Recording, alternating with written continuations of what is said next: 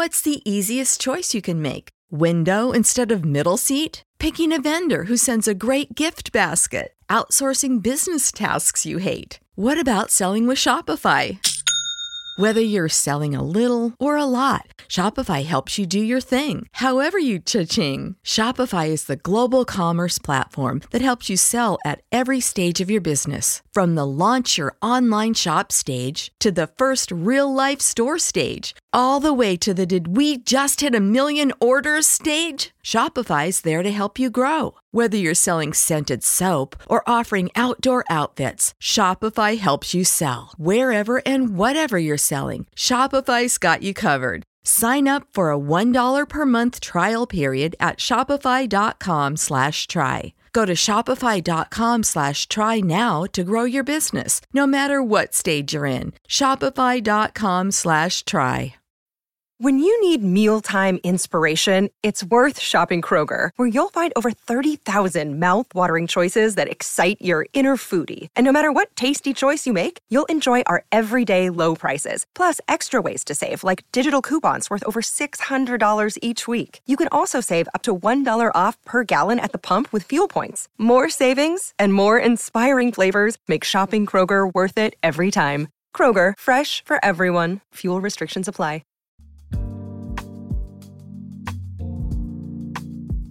From Sugar 23, I am Angela Ledgerwood, and this is Lit Up.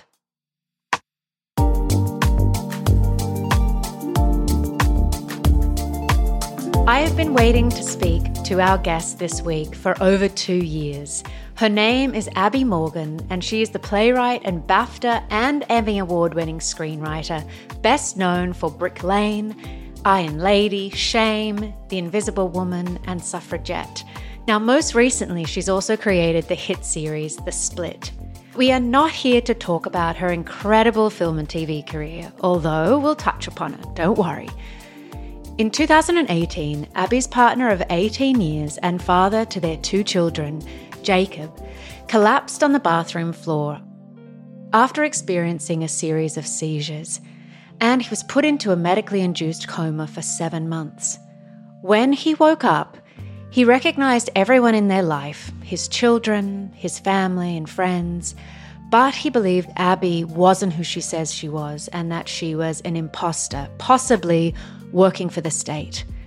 Now, Abi has written a remarkable memoir called This Is Not A Pity Memoir, and it's all about what happens when the person you love most no longer recognises you.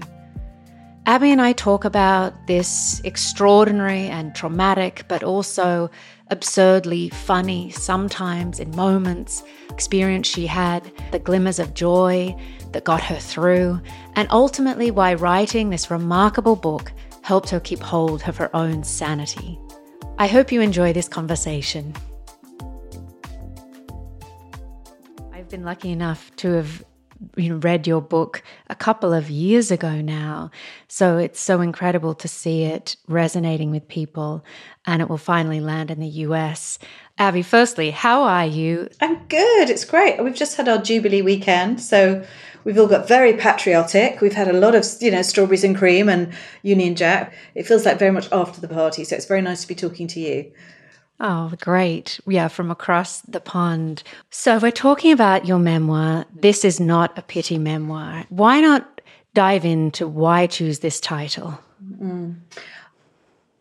So the first time that I met my partner, Jacob, we were met at a dinner party and we were talking about books we love, and I was tentatively talking about becoming a writer, and that I was chasing a memoir of someone I really admired and a memoir which I loved, which was called Before I Say Goodbye by Ruth Picardy, which was the writings and emails and thoughts of Ruth, who was a journalist and unfortunately was dying of cancer. And it's this very beautiful, often very funny, very profound take on what it means to be facing your death. And I happened to tell Jacob all about this book and he'd read it, but sitting next to him was a very drunk girl who was very rude and very sloppy, and basically went, "Oh, I can't stand those pity memoirs."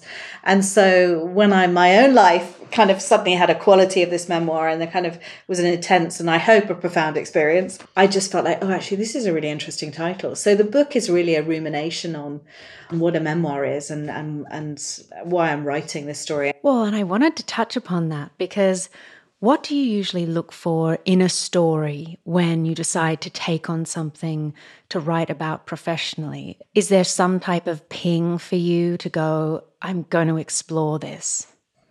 Yeah, I mean, I think ping's a really good word. I call it the dog whistle. So it's that thing that makes you prick up your ears, but that not anyone else can hear. It's the thing that's, you know, inaudible to the rest of us. But I guess I'm always looking for that in a story. I'm looking, you know, when I go and meet someone extraordinary and I think, yeah, they've clearly gotten their extraordinary life, but what is it? And they may say one thing and I go, oh, I've got it. It's really about someone, you know, who loses a son but is battling their own madness, or it's really about, you know, a woman who became absolutely the helm of power in Britain, but really it's about a woman who was fighting her class as much as gender. And so I just try and look for this thing, and often that can come out of research, sometimes that can come out of directly meeting someone, sometimes it's there's a world that I want to enter. I'm looking for the reason why I want to tell it and what I feel I can hear that maybe no one else can hear at that moment, and what I want to try and convey and find from that story that maybe I don't feel I've seen before. Well, we'll come to exactly what your story is about and when that moment happened for you within your own life. I guess, could we start with that normal day, the before? Yeah, I mean, the memoir opens on what is a very typical morning in my life. It was a hot June morning. I'm a mother and I'm a partner to Jacob. We've been together 18 years. He was an actor. We had two teenage children. Jacob has an underlying condition of multiple sclerosis, but he's very high functioning. He'd been shooting a film that week, and he just had woken up with a terrible headache. As he describes, you're a terrible nurse, and I truly am a terrible nurse. I'd thrown paracetamol at him, and I'd kind of promised to come back with something slightly stronger to help him in the afternoon. But I was focused on myself and getting my coffee, and it was the last day of my son's GCSEs. And so as I headed out, I was focused on him, but I was also slightly battling this familiarity, this kind of ennui around Jake's illness that I kind of thought came and went, you know, this sort of low-level fatigue and headaches that Jacob had experienced for quite a long time. And when I came back at lunchtime, everything changed. I found Jacob collapsed on the bathroom floor, and it became very apparent that something was very seriously wrong. And Jake was blue-lit to hospital, and we realised that Jake had experienced a tonic-clonic seizure, which was as extreme kind of grand mal seizure. And so ensued 2 weeks where doctors, consultants tried to work out what was wrong with Jacob as he cognitively, psychiatrically, physically declined, to the point that Jacob was then, in order to save his life, put in an induced coma for 7 months. And during that 7 months, it became clear that Jacob was suffering from anti-NMDA receptor encephalitis, better known as Brain on Fire, and that actually it was going to take some time to work out how to heal him and get him better. And so we had a very life and death 6-7 months, but we were very fortunate. And so the book really opens on that first day and starts to capture what then ensued, kind of a catastrophic grenade in our entire life, upending of the narrative of our life as Jacob kind of went through his own recovery and kind of woke up from this coma. And I guess the book is also seen through the prism of my eyes as a screenwriter. Someone said to me when he was in a coma, gosh, can you imagine if he wakes up and doesn't know you anymore? And I had dismissed it as a kind of theatrical filmic trope, not believing it could happen. But in fact, the very thing that we least expected happened. So when Jacob woke up, he woke up with a very rare delusion known as Capgras delusion, which is the belief in imposters. And it can often be focused on someone they're close to. Sometimes it can be focused on an object or a dog or a house. But in this case, it was focused on me. And so Jacob, when he woke up, it quickly became apparent that he didn't know who I was anymore. There is a line that keeps coming back to me, and it's when he says to you, why do you have such an interest in my children? And you're obviously there with him, and they're your children together. But these moments that would happen, how did you cope? You said in the book too that there was almost a shaking would come upon you when you first had this realization that he didn't recognize you. Was it a numbing? Yeah, I mean, I think it's such an overload of sensory experiences. It's shock, it's disbelief, it's comedy. We've seen these moments in films. You know, I'd been with Jacob for 18 years. I'd done a drama degree where you had to play those silly games where you had to try and wake up a sleeping lion. You know, I just couldn't believe it was happening. But one of the strongest sensations I had, certainly in the first 2-3 days, was I kept on asking people if they could feel the underground, you know, the subway.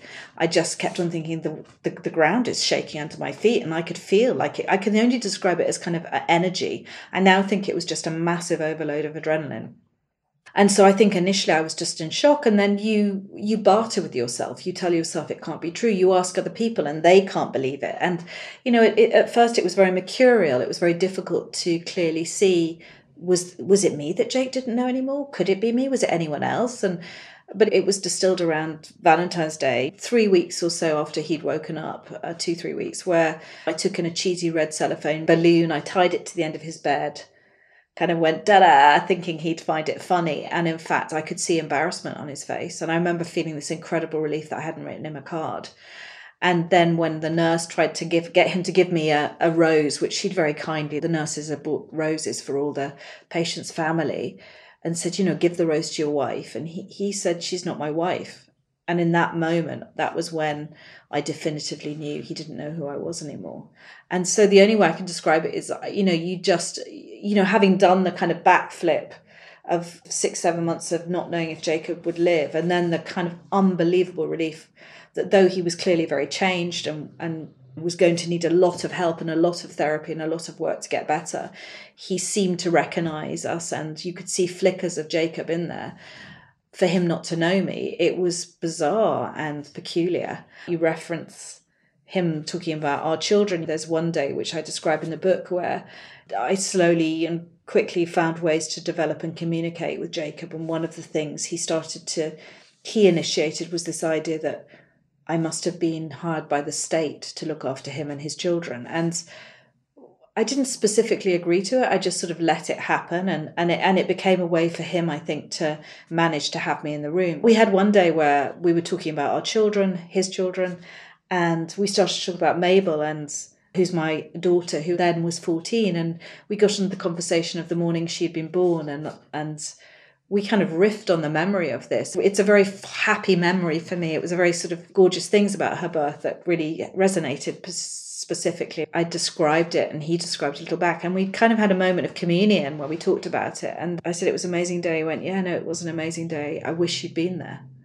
And in that moment, I realised that was also the perversity, was that I could even show that I knew things. I could share stories with him, but he couldn't quite correlate that I'd been in that narrative of his life. I'd been in that story. I guess in so many ways as a screenwriter, my job is to create and embellish and build character. And suddenly my character was wiped out. You know, suddenly I had been like written out, rubbed out. I describe it as being rubbed out. And that's the best way to describe it. It was like there was some damage within his brain where that kind of shape of me had been rubbed out. So, yeah. So I think, you know, one of the things that was interesting was that it wasn't that Jake didn't believe that I existed. You know, he referred to Abi Morgan, his wife, his partner. It was always the ongoing, because at that point we weren't married.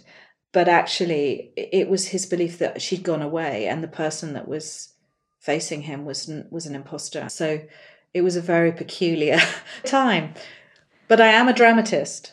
So don't, you know, also I was intrigued, and I would be lying if I said I wasn't sort of like, this is extraordinary. I was aware how weirdly extraordinary it was. You know, I think every writer has a moment where they go, wow, what am I going to write next?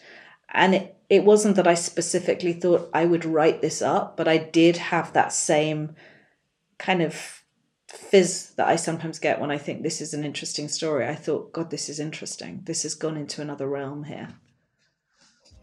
There are so many great people to follow online. It's a little overwhelming. Just like you, I follow people who make me think, make me laugh, and make the internet a better place. But I used to wonder, what am I missing? My name is Eric Johnson, and I created the Follow Friday podcast to answer that very question. Every week, I talk to talented, creative people about who they follow and why. Every week on Follow Friday, you'll hear from podcasters like Rishikesh Hirway from Song Exploder, YouTube stars like Tom Scott, writers like Kara Swisher, and more. They will tell us about their favorite people to follow and why. It's a guide to the best people on the internet. I hope you will join us at followfridaypodcast.com or just search for Follow Friday in your podcast app to learn more. Was it only after Jacob didn't recognize you that you started to write? No, I started the day Jacob collapsed. I couldn't sleep that first night, so I just sat up in bed with my laptop and I started to type away. And so certainly the first 100 pages of the book I drew very heavily on a diary I kept. And I think there's an intensity and a momentum to those first half of the book, which I think kind of marries as well with how adrenalized those first few months are, because one of the things that no one tells you, and certainly films hadn't shown me, was how active comas are.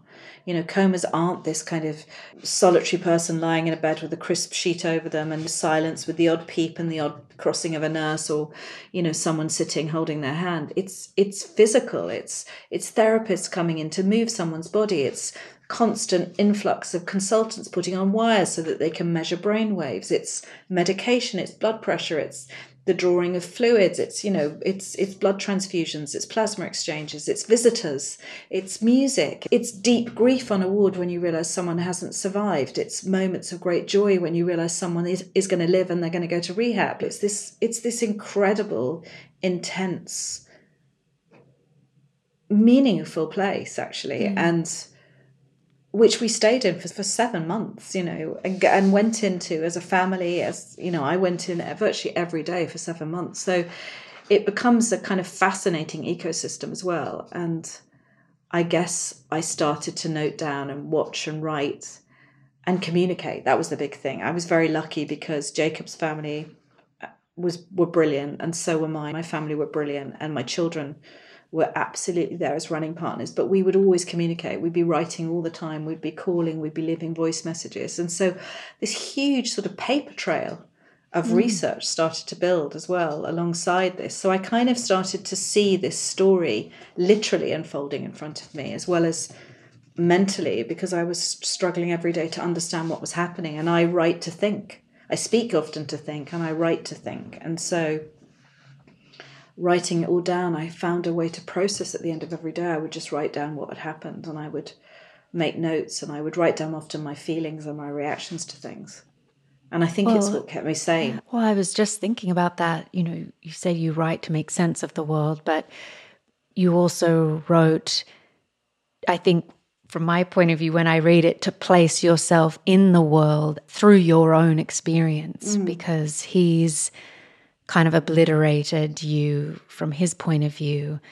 And I think when you love someone and build a life with them, it's you see yourself through their eyes, through those interactions. Were there times that you felt your sanity slipping too, and you had ways to ground and bring you back? Yeah, I mean, I didn't write about all of them. There are certain things I preserved because they were so private and they were so intense where we had to, you know, it looked like Jake may not survive. I kept those as sort of those tiny little squares. But I think anything to do with myself, often when it was me, when it was to do with something that was directly affecting me and that I could separate them from a little more, I would go in brutally and hard on that. And writing became an act of resistance to me. What I came to see, certainly when Jacob started to come home, was that it's not that he forgot me, he'd forgotten himself, and it was himself who's obliterated. And one of the things that I found at a very key moment, actually, in terms of the storytelling, was that Jacob's voice started to come to me. I started to hear the Jacob that I knew before this, because he was very silent. I started to hear it in my head, so I started to write as if I was communicating to him.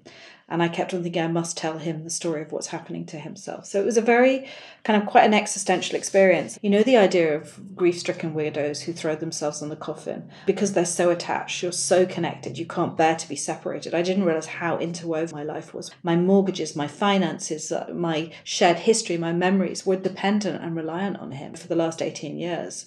And when I was ejected from his life, I was also ejected from those memories. And so the writing also became a way for me to start to write down the story of us. So I write about how Jacob and I first met. I write about our early years together. I write about the fights. I write about the joys. I write about the nuances of our relationship, because I was trying to understand who we had been, who we were. Did we exist? I was trying to write myself and us back into existence. And although the writing is written in a very kind of, automatic kind of flowing way, it's also, there's a huge amount of control in there, because I'm writing through the prism of a screenwriter. I'm writing to know when the plot twists happen, and I'm writing to know when there are the moments of tragedy. I'm trying to capture the moments of humour. And that was going on all the time. It's the way I see the world. It's the way I filter experience. So the book, in a way, is me also filtering, but also recognising and creating the story of it as it was happening, if that makes sense. Yeah. There's also an absurdity that you capture. I think we get such a sense of the family dynamic, like this was a happy family. Yeah, but I also talk about the fights. I talk about the therapy. One of the things that was so interesting and has been so interesting is that you realize how you pack away parts of yourself in a relationship. You compromise, you accommodate one another. It really made me have to go, okay, which bits do I want to take? Which bits do I like? Where did I like that? Did I physically like the sofa there? Do I want that picture there? I kind of recolonized my life at the same time as, bringing Jacob home. It's become a extraordinary reset. And invariably there is the absurd that comes out of that. The book is full of the absurd moments. Realising that you've inadvertently been written out of the birth of your own child in itself is absurd. Or, the kind of the conversations, the games that I would play with Jacob, where I would say, Jake, quiz me today, ask me questions about yourself. And I would get every answer right, every football team, every funny moment, every birthday event that had happened. I'd get everyone right. And internally, I'd be like, punching the air going, he must believe it's me now. But he would look at me with the suspicion of a magician who'd nicked his watch, who'd kind of somehow was wearing his watch. And he'd be thinking, how did you do that? He didn't think, oh, of course, hallelujah, she's back. So that in itself became incredibly motivating and at times very frustrating. And I tried to squeeze the joy out of life because I had a lot of joy around me. I had a very supportive family, both Jake and mine, but I also had two teenagers. And teenagers have their own dramas. Teenagers need a life. Walls needed to be painted. Microwaves needed to be replaced because they blew up as a result of a melted down bag of popcorn. Your life goes on. Life goes on. And I tried to use the metronome of that life to give meaning. And what I came to realise is the making of popcorn with your kids is the meaning of life. The birthday, the sharing of cake with your family is the meaning of life. It's not the winning of awards. And if it is, it's the sharing with the people you love. You touched upon that community that was around you, the friends and family, the doctors and nurses, but also, I think, friends. I'd love to talk about some of those friendships that got you through, those women that know your sense of humor. They knew when they could make a joke to break, just help you, or when they knew it was time. Because even in the first scenes, you call your best friend. Yeah, the friends I lent into, one of my closest friends, my best friend, had just herself gone through cancer, was just finishing up her treatment as I was going into it. And, and that was really complex and painful and brilliant because I had someone who completely shared it. But in many ways, I felt this huge guilt because she'd supported me through everything with Jacob. And that was while she had cancer. And now I had cancer. So there was a kind of hierarchy of grief going on in that. But she was brilliant and tremendous and helpful. And it really helped that her daughter and my daughter were best friends. There were the neighbours that I talk about. She left me a jar of honey every Sunday on my front doorstep, or some eggs, or my sister who I'm very close to, who I work with. Yes, she's family, but she's also one of my closest friends. She was my first reader of the book. There was my dog. Who knew that there was so much love and certainty and reassurance in the warmth of a dog every night who would lie by your side and wake up when the foxes were scratching outside in the garden. And then I guess there was my female oncologist. I whatever, 3-4 months into Jake's recovery, and obviously I write about this, you know, when I developed cancer and I discovered that I had this pain in my chest, which was stage 3, grade 3 cancer. That in itself was, I was reeling again, and mainly because I had to convince my kids that they could believe in the world and they could trust in one solid parent, that I was going to stay solid. And then when that happened, I really had to dig deep. But my female oncologist was just off the chart. She was so thoughtful, so kind. And I just felt this huge sense she got it. She got that I was needed. She got that she was going to do everything she can. She was going to tweak that medication. She was going to make the anti-sickness meds work for me. And I've worked with the same female colleagues for the last 15, 20 years. So they were amazing. I lent into them. So I guess I found magic and hope and friendship. I mean, your greater career is so extraordinary, but the split that's, I think, in its third season, that's so fabulous. At what point were you writing in the writer's room for that? Although you are the writer's room, aren't you?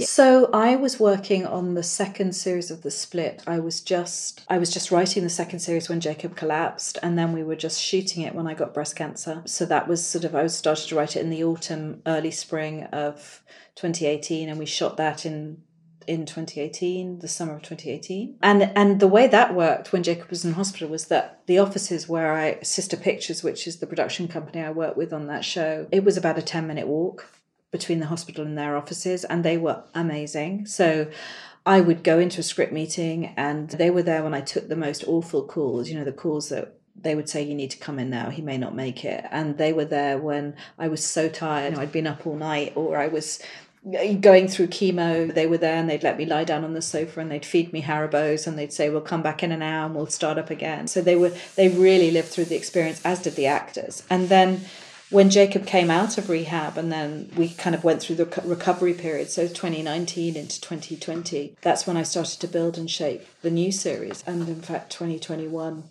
was really at the peak when Jake was right in the middle of his recovery at home, and I'd written series 3 in the last series. And in fact, it took me a long time to see it, but it was only when I watched the last series I realised how much of what I'd gone through I'd poured into those characters. It's a show about a group of family lawyers, female family lawyers, siblings who all work together, a mother and 2 daughters, and then a third sister who is kind of the younger sister who's the joy in it. It's about their lives and their loves and their losses and their breakups, and ultimately it's about the character of Hannah Defoe, who's this family lawyer. And I always designed it as 3 series, 3 seasons, you'd call it, because I wanted to look about the legacy of divorce. So it opens on our central character in series 1, looking at the divorce of her own parents, and then through series 2, embarking on her own affair, and then having to face her own divorce in series 3. And series 3 is about loss. It's about families having to reconcile and recover and regroup when a marriage is obliterated and an ecosystem falls apart. And I can see so many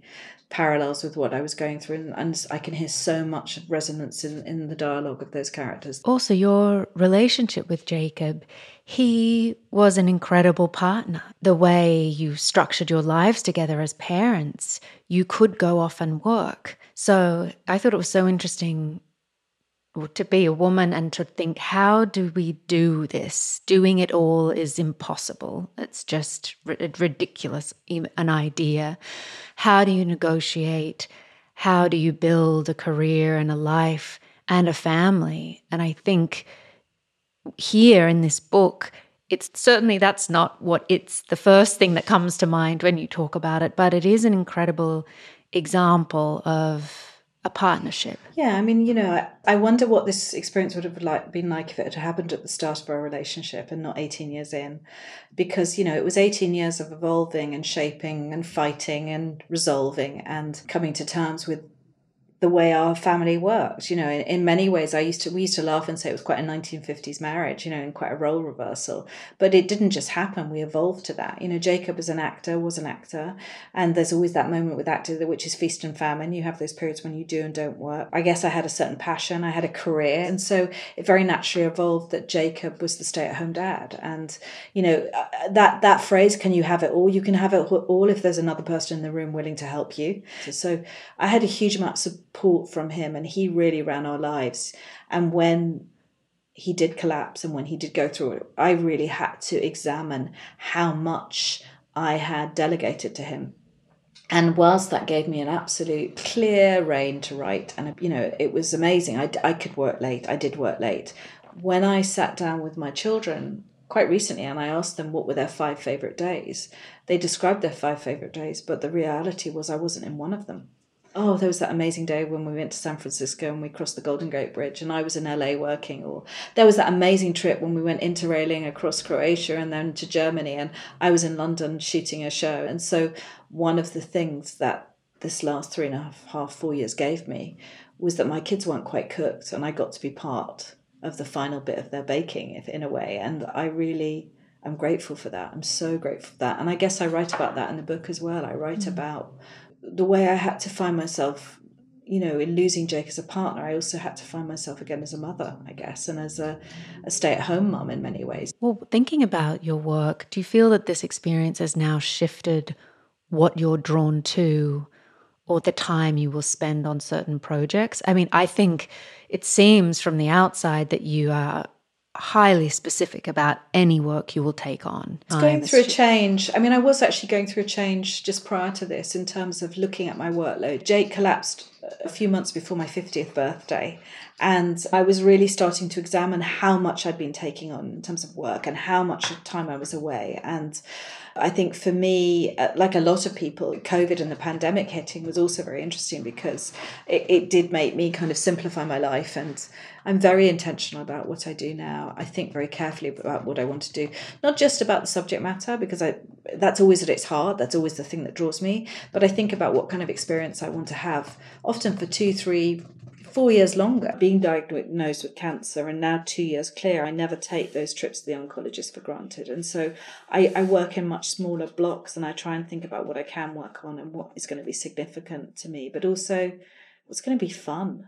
You know, I've worked with some brilliant directors and some brilliant producers, and I've been very, very genuinely lucky in my career, but nobody is immune to working with, can I use the word assholes? And no one is immune to working on projects that you may have done for the money and then you deeply regret. And I weed those out pretty quickly now, and I choose who I work with very carefully. The book definitely, I feel, distills for those of us who obviously haven't had your experience, that reminder to hold those people you love tight and to prioritize that over other things. It's a real recorrection. Reading your book. I think that's really interesting to use that word correction, actually. I love it because I would say that what's happened to us, whilst I wish it had never happened, and it's very strange that because I also see the huge gifts it's given me, but I still wish it had never happened. I still wish that Jacob and my children had not gone through, and myself to a certain had not gone through what we've gone through. But it has been the most extraordinary reset. And that's a reset around damage. I have been lucky because that idea that the book says, hold those you love close. I'm not just talking about anybody. I'm talking about the fact that I got to hold Jake close again. Because when you think that you're going to lose someone, the life of someone, I mean, it's still, I can feel my voice drop when I talk about it. And when your own life is in question, you hold on to that because it's the reminder that a reset's a good thing. And so we got lucky. We got lucky. Jacob has come through this and come through it more than we would ever have hoped for. Specifically in the last 6 months, he's made the most incredible recovery. Only last night I was with him and we walked down Marylebone High Street together. It's a very beautiful, very exclusive street in London. But at the weekend, we got to walk down Marylebone High Street, something we used to do as a kind of Saturday morning treat. And we'd stop and have our favourite coffee and it was such a joy. And I couldn't believe I was with him doing this, and I kept on looking at him, and we went to our local butcher's there and we didn't even buy anything, but the joy he took just looking at his favourite cheese shop and his favourite butchers. We didn't buy a thing, but he hadn't been there for 4 years. It was like I was shaking again. I got that shaking feeling again, and I was like, this is pure joy that I get to do this, because I didn't think I was going to get to do this again with him. And we were not an ideal marriage. You know, anyone knows us. We fought and we disliked each other, and there were times where it didn't look like we would survive. But the one thing is about Jacob is I really, really liked him, and I really, really like him. He's still my favourite person in the world. So I do say that with a privilege. And when I'm aware with the book, You know, I'm aware that I was with people who didn't survive. I saw people in the ward who didn't survive. I've had friends whose partners didn't survive. I feel gratitude I did, but I feel a huge sense of loss they didn't get to do that. Yeah. That makes sense. This probably leads in to my last question, because I have to let you go. What lights you up? Hearing my daughter and Jacob laugh again together, because that's something that's been really hard to regain.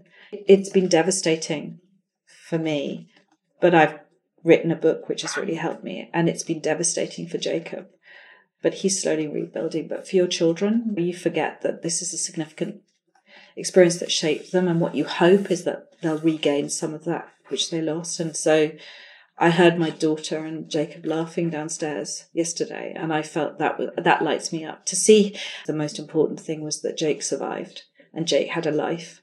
And that became bigger than me and him. It became about him and wanting him to have a life in the world. And so a joy for me is now to see Jake ride a bicycle. It's to see him telling me he's just been to his favourite deli. You know, it's to see the joy he feels about going to see a musical or singing along to a bit of Sondheim. Those are great joys, to see that all is not lost. Abi, that's beautiful. And thank you so much for speaking to me about the book, but also for sharing this story. Thanks so much. Really nice talking to you. Thanks. Lit Up is a podcast from Sugar 23. It's hosted by me, Angela Ledgerwood, and is produced by Liam Billingham. Olivia Almer is the marketing and editorial consultant. Mike Mayer and Michael Sugar are the executive producers. Andrei Radofsky wrote the theme music. See you in 2 weeks.